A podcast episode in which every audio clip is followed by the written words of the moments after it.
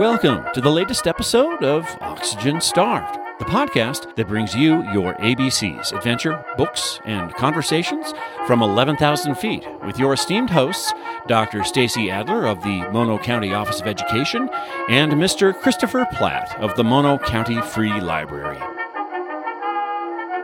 Hey, listeners, welcome to the newest episode of the Oxygen Starved podcast, your adventure books and conversation from 11,000 feet. We hope you enjoyed our little hiatus over the holiday and New Year. It is February and we are back and raring to go this, this year. And raring with us is uh, my co host, Stacy. Hi, Stace. Hi.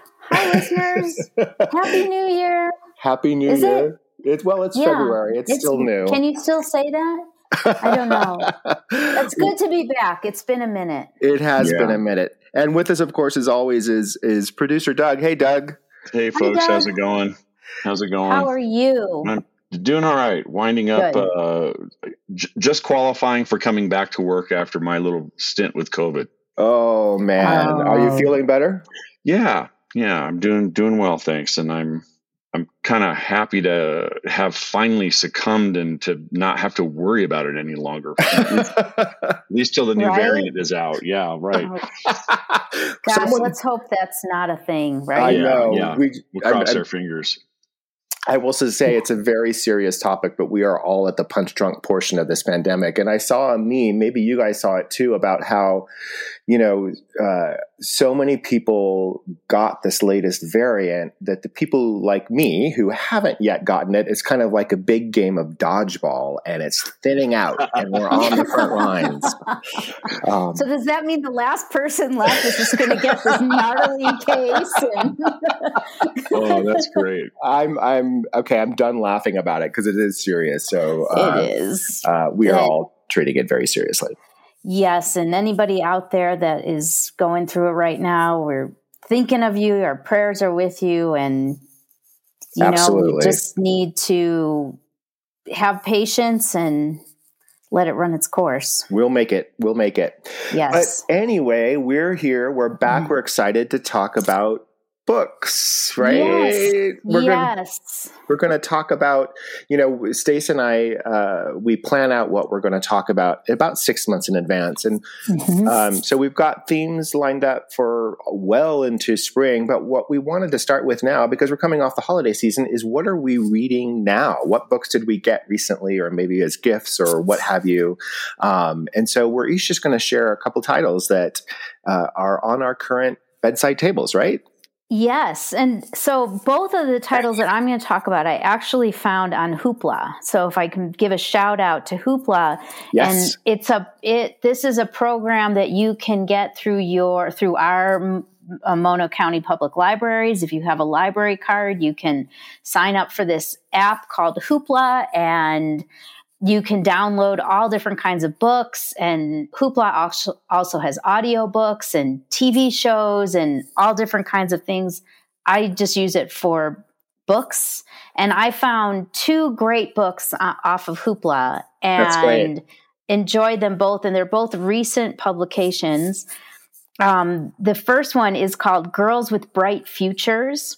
It's by Tracy Dobmeier and Wendy Katzman. It was published in February of last year, 2021 Mm-hmm. it is pretty so i was attracted to this book because it's about moms of daughters who are applying to colleges and i'm almost at that stage. My youngest tessa Right. is is almost just a few months away from starting college applications. And you know it's it's a big topic in our house right now. So uh, girls with bright futures these three women they're they are all from the seattle area. They all live in the seattle area. And their girls all go to an elite private school. Mm-hmm. and all even though the three women all have different economic statuses all three of their daughters are applying to stanford. And it's extremely important for these mothers Mm-hmm. that their daughters get accepted to stanford even though it's not that important to the girls themselves. And so you know it, it rotates the chapters rotate you know from each mom's perspective. And you know it it gets pretty extreme Mm-hmm. You know, like to the to the point where the competition is so stiff that the one one of the daughters is almost murdered one night because they think she's going to be accepted and there's only going to be one more Stanford acceptance from this this private school and it gets kind of crazy but um, it was extremely engaging and and a nice cautionary tale to a mom like me to say you know what? It's that's not the end all be all. You know and you have to take college applications with a grain of salt and the whole process. So so, you know, it's about the kids recognizing their dreams, not the parents. So, uh, one of the reviews for this book, which was a positive review, I should say, and it's a novel, right? Mm-hmm, it's, it's yes. got two authors, but it's, it's a novel. They sum it up saying Operation Varsity Blues lurks behind this bracingly vicious portrait of entitlement. Does that is that a good description? Do you think? Yeah, it's a really good and that's a really good description. Um, yeah, and the the way that the authors go about describing this private school, you know, it's just it it rings it hits a lot of notes, right? It Yeah. really rings true and um you know, it's it's interesting. It's as somebody like me who is in education and that's my job Mhm. and you know to now to be in this situation now where as as a, a parent you're seeing another side of education you know it's it's hard to kind of separate yourself sometimes Yeah. and the, reading this book it was a good you know it was it was a good reminder to keep that separation keep the distance and you know just be there to remember to look you're i need to support my kid Yeah. that's it yeah. that's it Do you think it was written in response to some of that controversy a few years ago about parents buying their ways in? Yeah, that's a, that was opined in some of the the essays and reviews on that I read about this book after I finished it. Yeah. Um, and I don't know if it was necessarily written in response to it because I think it was being written when all of this was taking place, when all Oh. that that college nonsense, you know, with USC was taking place. Mhm. And so, um, yeah, there there was a lot of kind of over overlap of, of themes there. So that was called Girls with Bright Futures. The other book that I found on Hoopla was published in March of 2021, Mhm. and it's called The Lost Apothecary. And it's by Sarah Penner. And it is also a novel, but couldn't be more different and it is um, not a time travel novel, but a novel that takes place in 1791 and then present day. And by present day, I mean pre COVID. okay. So, um, times. And so the novel starts out in 1791 and introduces an apothecary named Nella. And Nella has taken over this apothecary shop from her mother, who has passed. hmm And she not only provides, you know, potions and concoctions for the regular public, but there's a secret side to this apothecary where through a, a very kind of cryptic system, she makes potions and concoctions that for women who want to kill their husbands Okay. or their boyfriends or their fathers or men who have caused them harm. hmm And Nella's one rule is that, or she's got two rules. The potions can never be used to bring harm to other women. hmm And the other rule is that the names of the purchaser and the victim all have to be recorded in her register. And so she she does this, and you you know the the women come because the husbands are abusive, or you know who the men are abusive to them, or they've caused them they've broken their hearts, or you know it's pretty legitimate reasons Mhm, to mhm. murder somebody. Okay. I guess if there could be such a thing right. um, in books. oh, right. Exactly. Fiction. um, and everything's going along fine. And then one day, this little girl named Eliza shows up in Nella's shop for her employer. But now Eliza becomes kind of fixated with with Nella, and hmm. this starts to cause some issues. And then you switch over to the present day, and there is a woman named Caroline who finds herself in London on what was supposed to be her 10th anniversary trip with her husband, but yet her husband has been unfaithful to her, which she finds out just before this trip, but she decides to go anyways. Mm-hmm. Well, in trying to figure out, you know, what she's going, what her next steps are, she comes, she comes across, I'm not going to give away too much of the plot, but she comes across a little vial with a little bear etched into it. Uh, and she decides to invest. What could this be?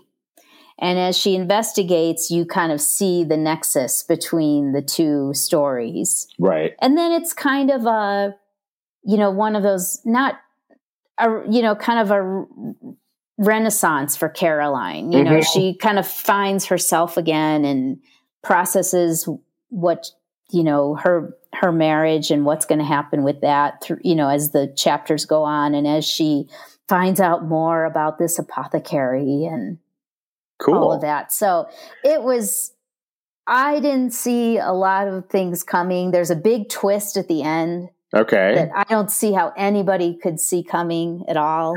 um, but it doesn't the disappoint. author did a great job. It does not disappoint. It's just so much fun and totally takes you out of your own world. You know, you and I have talked about this kind of thing before where there's two parallel tracks happening in alternating chapters, which is what you're describing yep. eventually here. And what really works for these books is when they when as they get towards the end that the pace speeds up between the two storylines and the connections start to reveal. Does that work here?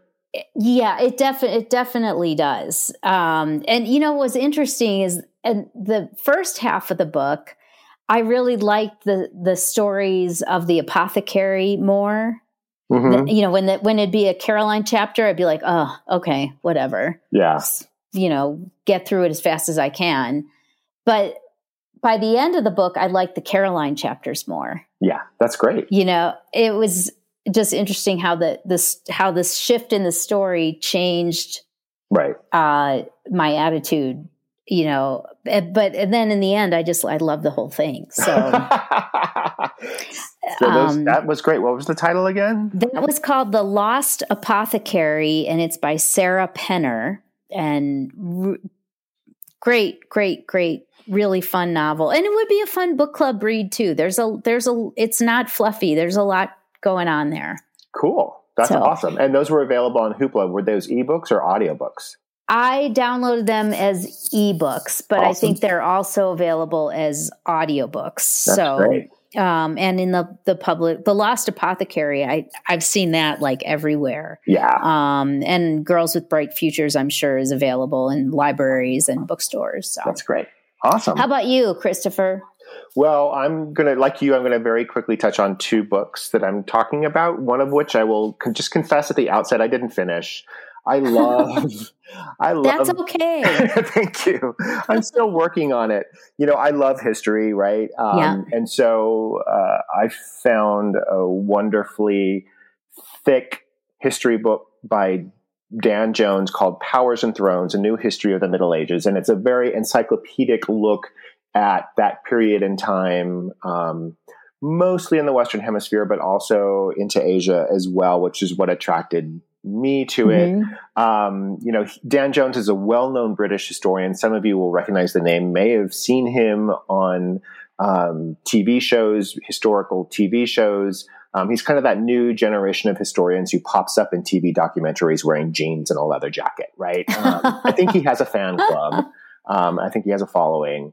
Um, this book, Powers and Thrones, is getting great reviews. It's it's almost two inches thick, so it promises wow. to be something I can spend some serious time next to the fireplace with. If I right. can get to a point where I can sink into it for more than ten minutes at a time, so um, may, I may be reading this until June, or I may just fall into it this weekend. We'll find out. Um, I'm and enjoying what I like. Nonfiction, right? It's not yes. historical fiction. Yeah, this is this is nonfiction, and I like both. Um, right and I, you know, listeners have heard me say this before during this pandemic. Nonfiction is sometimes what's hard for me to sink into, and as much as I read it before, um, right? But, but uh, yeah, this is a great book. I'm recommending it without having even finished it. And in fact, you know, my 15 pound terrier, who has a fondness for stealing my books when I leave them within reach, did attempt to chew through his own weight in Western history himself the other night when he managed to oh, drag no. it to his dog bed when I wasn't looking. Um, it's now oh. on a higher shelf. it was funny because the book's almost as big as he is. Um, oh. So that's the first book, Powers and Thrones, A New History of the Middle Ages by Dan Jones. If you're a history buff like me, we'll have the link on our webpage. The other book that I'm really excited to talk about, which I did finish and I've been telling a lot of people about, is Jason Mott's Hell of a Book. This is fiction. This is a novel. It came out last okay. spring. It's also not his first novel. Um, mm-hmm. But this is the one that won this year's National Book Award for Fiction in the fall. And the story is fairly basic. It's a, uh, and I think a little bit self examining. It's the story about a writer and his adventures on a book tour. Um, but with there's there's also this plot line about a kid who is about 10 years old and who may or may not be real, but keeps turning up on this author's book tour out of the blue at inopportune moments. and this kid's story serves to open a window into how a young black boy with very dark skin, in fact, his nickname is Soot by his classmates, um, how that young kid with really dark black skin experiences racial issues growing up. And you know, you learn through his chapters, his parents early on train him to be quote unquote invisible, which is, mm-hmm. you know, something we hear about from black families, sure. right?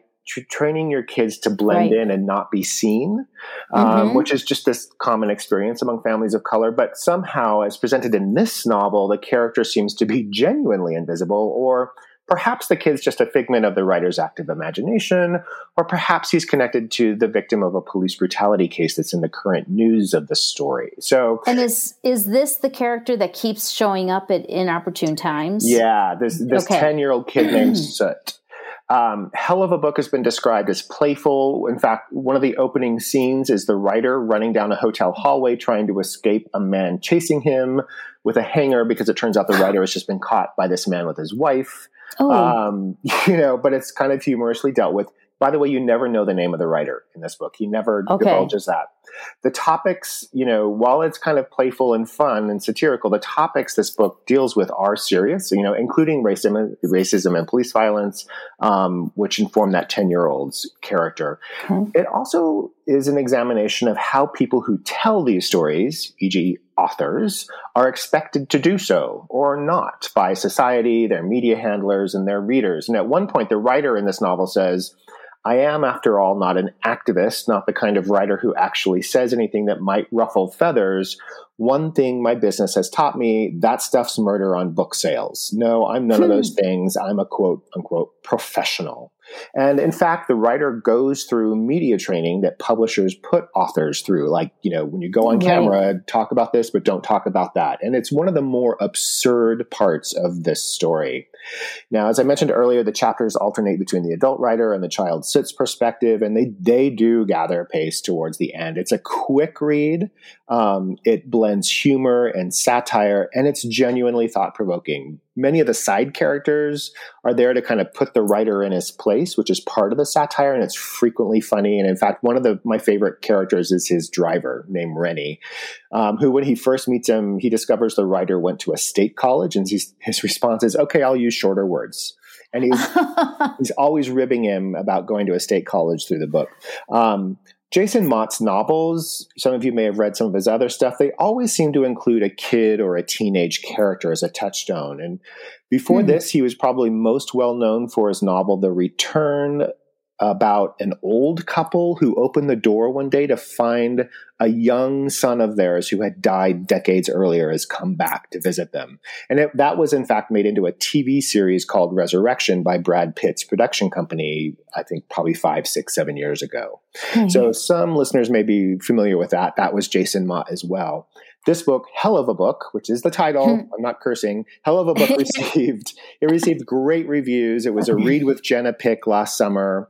I think it's going to be a great book club book. And Publishers Weekly gave it a starred review saying it's absurdist metafiction that doesn't get any better. So wow, um, you know, it's it's one of those books you can read, kind of like last year's uh, uh, uh, book award winner, Chinatown. That yes. is it's short, it's amusing, it's funny, but it packs a bit of a punch, and it really makes you think at the end of the day. Is it is it told in a linear fashion? Like he's on a book tour, so like starts at the beginning and goes straight straight through. Yeah, in in his storyline, in the kid's storyline, there's there's a bit of jumping around because he's giving you the backstory of the kid as well. So okay. there's a little bit of the kid shows up on the book tour, and that's in the present. But then there's another chapter about when the kid was on the school bus and got his his nickname Soot, which is you know in the past. Mm-hmm. So but your brain is able he presents that in a way that you can kind of kind of understand it um, and yeah all the all the com- the characters are compelling and by the end of the book you just it's one of those books where you close it and you're like i've got to think about this for a little bit yeah know? yeah i love that when that happens i do you too. know when the characters stick with you for a while yeah do you do you think this is the kind of book that's going to get optioned for uh you know it seems like every every great book these days is getting optioned for like a Netflix mini series or something. You know, I could see it happening because it it deals with a lot of broad issues that are part of the conversation today, right? Again, in, in, in this one, it's a lot about racism and how to act in quote mm. unquote polite society and who gets to define that. You know, you you discover and the writer himself discovers, as he purports through the middle of this book, that he's mm-hmm. black, right? Um, and so, you know, and, and part of the satire here is how is a black writer supposed to handle himself? And right. there's that issue. And then the, another issue that the writer has is that he's an alcoholic. And that's also very upfront early on. He's not just okay. a womanizer, he's an alcoholic. Right. Um, and he's dealing with that as well. So, but again, it's satire. So it doesn't right. totally weigh you down too much. Right. Well, but it I, sounds great. Yeah, I thought I thought it was good. So again, my two picks were Powers and Thrones by Dan Jones, and then Hell of a Book, a novel by Jason Mott, which we'll make sure you can find at the library, bookstores, elsewhere. And we'll put all the links in our show notes and on our Instagram page for you to find. So stick with us. We'll be right back. Oxygen, a colorless, odorless reactive gas, the chemical element of atomic number 8 and the life supporting component of the air. Starved, suffering a severe and damaging lack of basic material and cultural benefits. Oxygen Starved Podcast, a colorless, odorless, culture packed, nutritious podcast considering books, describing Mono County adventure, and engaging in informative conversation with colorful Eastside Sierra locals. Download it now. Welcome back, listeners, to our conversation part of the podcast, where we bring in a local from the Eastern Sierra region who contributes uniquely to our live, work, lifestyle in the Eastern Sierra. And today we are super pleased to have a colleague of ours, right, Stace? Yes, very excited. We are joined by Tammy Wynn, who is the Assistant Superintendent for Education Services. Hey, Tammy. Hi, Tammy. Hi, thanks for having me. Thanks for joining us today on a Friday as we record this. a beautiful Friday afternoon, yes, when we record. Yeah. Um, yeah, thanks for joining us, Tammy. So we always start these things off with, you know, asking our guests what their origin story is in relation to the Eastern Sierra. So can you share with us, are, are you native? I don't know if I've ever asked you this question. Are you native to the Eastern Sierra or, or where are you from and how did you end up here? Well, I am not native, and it's always one of those questions if I can call myself local yet or not. But I moved here in uh, 2005, so I've been here for a little while. Um, and I grew up in Southern California, in the Orange County area, in Huntington Beach. And a job actually brought me up here. I've had kind of two careers. I was um, working for a development company when I was in college. And then I went into teaching and I was absolutely loving it. And they practically just kept hitting me on the top, uh, you know, on my head to get me to move up to Mammoth and work as a project engineer actually for them up here. And so eventually after they just kept asking and enticing me with the, uh, you know, benefits package, I gave that a shot. So I moved up here. I uh, worked as a project engineer for a while, which was um, very different work. I really, really missed education and then got the opportunity to get back into education and have been back in education ever since and happy to be back. I did, I did learn a lot, you know, you learn a lot from all of your different experiences and that there was a lot to be learned in that experience. So it was definitely a good experience, but it brought me here. Tammy, when you were growing up in Orange County, did you ever occasion to come up for to the Eastern Sierra for vacation or when you moved here for work, was that like your first experience? Um, I had been here a couple of times. I did have um, an uncle that owned a condo up here. So every now and then we'd come up and go skiing. So I was a little bit familiar with the area. Um, but certainly I had never lived in the snow and I had never experienced, you know, the joy of summer here. So I was pleasantly surprised. What was the first role in education up here that, that got you back into the education world? And there was a part time position um, at the middle school. It was actually through the County Office of Ed teaching opportunity at the middle school. Oh, wow. That's cool. How long did you do that? Um, just for that one year. And then I, I moved into this position. I know talent when I see it. So I like this this woman's got it we need to grab her while we can. Well, I was I was doing that halftime position and still working a 75% contract as a project engineer, which was well over like teaching over 40 you know, it wasn't a typical 40 hours or anything you put in. Um, so that was a that was a challenging year, but that was right as the market fell out and you know, things were getting a little weird. So I'm super happy to get back into education and I, you know, even in this position, I, I missed kids. so those are my those are my favorite times when I get to work to work with the students. Well, tell us a little bit more about your current role. What does the soup, the assistant soup for for education do? So we support our districts as kind of our number one um, priority eh, here at the County Office of Ed, as well as some of our community programs. But as the Assistant Superintendent of Educational Services, I basically support all of our programs from preschool through adult ed um, that serve uh, the districts and our, our community uh, areas and for the most part, as long as it doesn't specifically involve special education services, because we're lucky enough to have an assistant soup that handles that purview as well. Mm-hmm. And so um, it's really a pretty mixed bag of, of what I support. Um, and being in a small county office of ed, uh, the um, pro and con of that is that I get to really be hands on in kind of all of those areas. Um, so I get to be a jack of all trades and and then the con part is probably a master of none but um, my favorite part um, for instance last night we we do student events. So we have a spelling bee mock trial science fair and math counts um, that we generally get to do each year. Of course it's been a little bit different with the pandemic and having to cancel or go virtual. Last night we had our science fair and we did it virtually um, really works out great. It's always nice to be in person, but the students did an excellent job. And it was just so fun to see their passion and just the unique abilities of, of the students. So we are continually trying to grow those types of programs and encourage, um, you know, members of the public, anybody who has a passion for working with students or a passion for any of the certain content areas to get in contact with us because we love to set up mentorships and, and things like that for our students. How, how many kids participated in the virtual science fair? So last night we had, it was four projects, but five students because we had right. one that was a pair of students.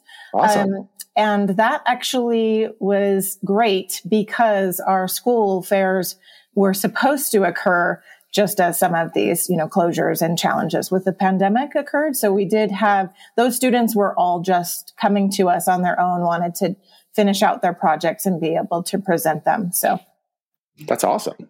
Yeah. So as we we're coming through this pandemic, what was the greatest challenge for you in your role as we m- navigated through this weird time? I think the the biggest challenge for me was really seeing how difficult this has been for everyone from all the different perspectives and just there's really no right answer right? What's the mm-hmm. best thing? How right. can we be of the the most support? How can we really make things better? And it's just such a challenging time from all the different perspectives and for everyone involved. And certainly you know i'm a people person. So um, you know not being able to go out in person and do trainings and and support different things you know in person like i usually am able to do and and really coordinate services has been has been hard yeah well you're you're handling it very well you're doing a great job well, one one more question about your role. You know, you you mentioned you support the community schools. Mm-hmm. Um, that's part of your role is to oversee those.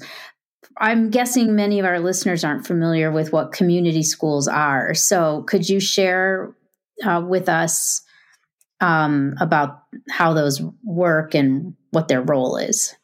Sure. So we currently have two locations, one in the north of the county in Coleville and one here in Mammoth Lake. So we have two classrooms and we have two teachers that support those classrooms and then a principal that supports the program as well as our um, office school secretary. And that those classrooms are really for our students that for whatever reason, and it, it truly is a variety of reasons, um, that the comprehensive high schools just have not been the best fit or the most successful option for those students. So thankfully, we're able to provide another option. So if students um, as I mentioned, for whatever reason, aren't getting enough credits along the way. It's not looking like they're going to be successful to graduate from high school or even at an earlier time during junior high. Um, or again, it's it's just not a good fit for their families or their schedules or what might be happening in their lives. Then we have the option to bring them into a slightly, you know, much smaller environment, um, and hopefully provide a little bit more individualized support and to make sure that those students have just another another place to try another set of caring individuals to help support them make sure their families get what they need and that we can really kind of hold their hand. A lot of our students um, their goal is to get back to their you know their standard or comprehensive high school and so we support them in that goal. Some of them want to be able to finish early and move on you know to um, job training programs or college, you know, programs. And so we can support that as well. And some stay with us and graduate directly from our high school. That's marvelous. I, I want to give a, a shout out to one aspect of what you oversee, Tammy, that is physically near and dear to me, and that is your adult education program. You know, we had that space. If you walk into the Mammoth Lakes Library, the the community room off to the left is the adult education center, and in that, you know, you in a normal year you guys are packed with language learning classes and um, continuing ed classes some of which are just open to the general public i believe. And my favorite i think from the covid times was you guys did a i believe it was a carpentry class remotely which i thought was just fantastic. So you know kudos on that. Yes my you know my my hope is that as challenging as the pandemic has been, we've we've learned some things, right? We've had to become flexible, and there we have found ways that have actually been more beneficial for some of our communities, some some of our students, some of our families. So that is one thing that we did during the pandemic. We anything that we can support parents in supporting their students in their education or support adults in um, their jobs. So if it's going to be helpful towards a job or career, it's something we can support in adulthood. So it's really a fun program because as things come up, we think, oh, this is a little niche for, you know, the mountain. They could use workers that have these skills. We can design a class. Um, so if anybody has ideas, pass them along um, because we, we love to come up with interesting things, you know, like that. And um, we did. We had a great program. It was all done virtually. It worked out. No one was injured. It was great. We got this whole set of tools together and you know figured out how can we do this and, and maintain you know responsibility and safety and people are learning in a in a fun and a safe environment. And um, our, our teacher did an amazing job with that, and our, you know, program director as well. And so we were able to continue providing services at a time where it was it was really challenging to figure out how we might do that. But it was it was all about you know basic. Um, basic carpentry and fix it type skills you know what things you might need to be able to do at home and also then build skills that would be helpful for you know for job opportunities all, all over town um, and we was, also do welding when when we're in person. Yeah. We have a welding course for that same in that same vein, same teacher. So it's some wonderful opportunities. So we encourage our listeners, if you're at all interested, keep an eye on the adult ed space. I was personally jealous when I saw the battery powered handsaws going into these packets to be delivered around the county. So um, maybe I'll take up welding at some point. yeah. Well, and I will, to keep your record of nobody being hurt, I will stay out of those classes so you, uh, you can maintain your pristine record with everything you do, Tammy, and you know, you have such a busy job. Um, but what do you like to do when you're not working? Well, I try to get out as much as I can. We live in such a beautiful area. I have a gorgeous view from my office, which is challenging at times. Um, so I just, you know, I try to get outside. Um, my kids are at that age, you know, where they definitely keep me busy, but um, challenging them to get outside and not be on video games all the time. They're very, very active um, in things, but when it's, you know, not practice time or, or one of those things, it's getting us all outside and having fun. I love to hike. Um, always look forward to hiking season for sure. And you're, you're very crafty. I have yes. to say, you're very artistically Hopefully talented. You mean that in the right way. yeah, no, I do. I artistically talented. I do. Can you share some of what you're what you've been up to lately? Uh, well, I think most recently it's been, you know, things that need to get done around the house. You know, we we recently moved, so it's little little projects around the house. I do like, I do like to do fix it projects and those things. So, um, and then, but also, you know, I love to sew, and I do love to do pretty much all all kinds of crafts and painting and things like that. So when I can steal away a little bit of time, I do like to do that. Most of my sewing lately has been masks because that's the world in which we live in. But you know, sewing is sewing. I do enjoy doing it, but I, I have have lots of interests and not enough time. Always always love to learn new things. Really, it's I love to learn new things. I, I always wonder about that. You know, people that say, "Oh, I just don't," you know, I I don't have any, you know, time yeah. to do you know whatever but you've got to make time for that you know? It's not take joy in the time that we have right? Yeah. When my kids were younger they enjoyed sewing with me and things so at least when they're they're older they'll be able to you know hem a pair of pants or fix something that needs to be fixed but i if, used to if, enjoy it for that reason because they would they would you know come try to get involved and we could do it together.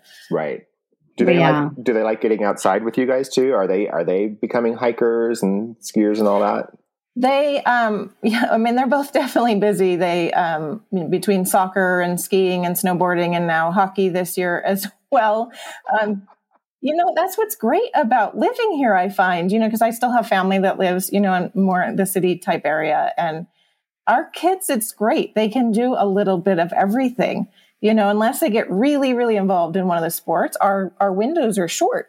Right. But that means mm-hmm. they get to do a little bit of everything. And I just yeah. think that's great yeah. to have I, that I experience. Love, I love watching your little one play hockey. That's like one of my favorite. I that's one of the things I like to do in my spare time. That's what's so great about living in a in a small town is you know watching everybody's kids grow up and really being yes. like family to support each other and um, yeah I don't know you know my older one started playing hockey this year and when you start playing hockey when you don't know how to ice skate at 13 and you're my family size, which is small, and then you go look and you're like, uh, those are adult men on the on the ice. Their pads and their skates on it. It's a little intimidating, but he got in there and it, they just, you know, improve every time they're out there. It's amazing. And the coaches have just been great. And again, I think a, a benefit you wouldn't have in a larger area. Right. That's awesome. Yeah. It is yeah. nice that all of our kids, anything they want to do, they can do because it's a small pool mm-hmm. and they all get to at least try yeah. and have the experience. And I, I, I agree with you. I think that's one of the huge advantages of raising kids here. Yeah. Yeah. And the encouragement and support has just been amazing. So, so thankful to everyone around my kids and, you know, around us. Well, so Tammy, we always ask end our conversations with our guests by asking, what are you reading now? So, can you share that with us?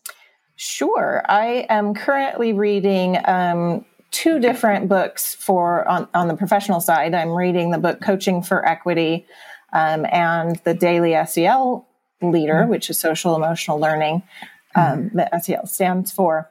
But on the um, personal side, it's a book ish discussion. But um, I, when I was younger, one of my favorite book series was um, the Anne of Green Gables series by L. M. Montgomery.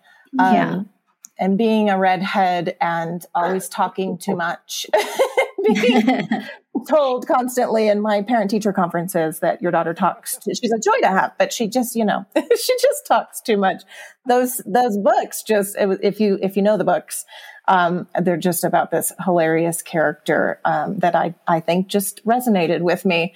And recently I found it's a few years old, but I it was new to me um, on Netflix. There's another series called Anne with an E, and just have so been enjoying watching that series with my family and and remembering the books and you know that the memories I have of reading with my mom and you know just being younger and all of those things. There's been quite a few movies and TV takeoffs of those books, but I really enjoyed this this new one.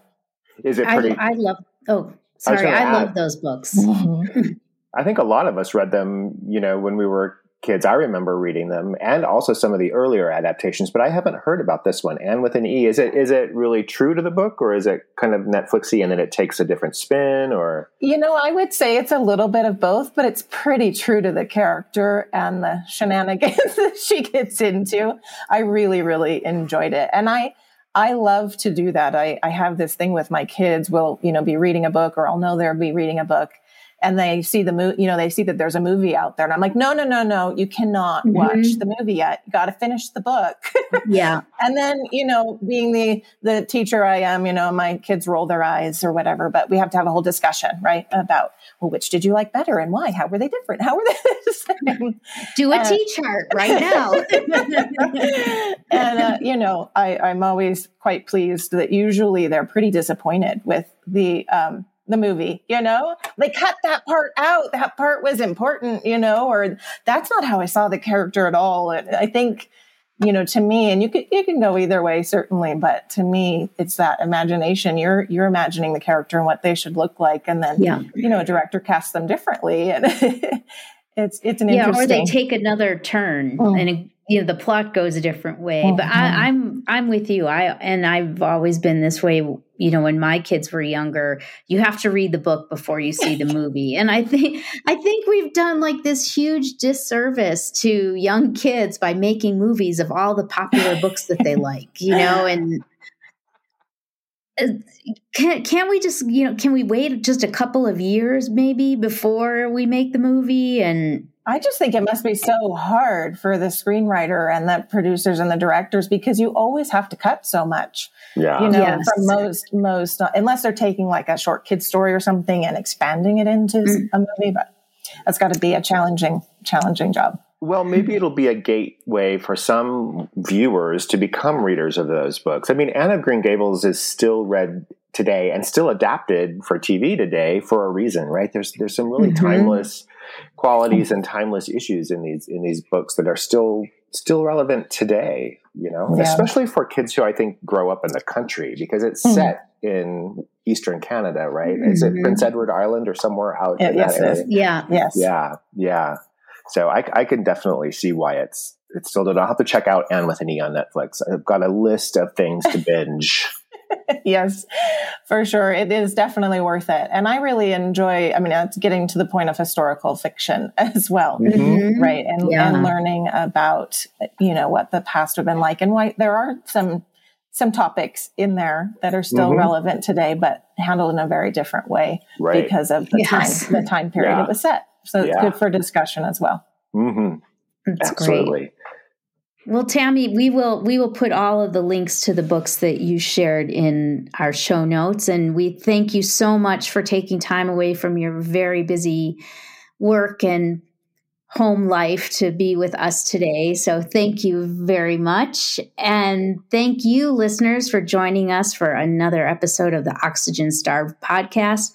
Please remember to check us out on Instagram at O2 Starved or our Facebook, oxygenstarvedpodcast.com.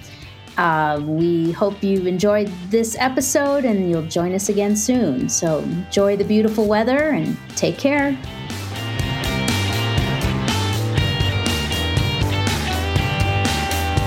Thanks for joining us here for Oxygen Star.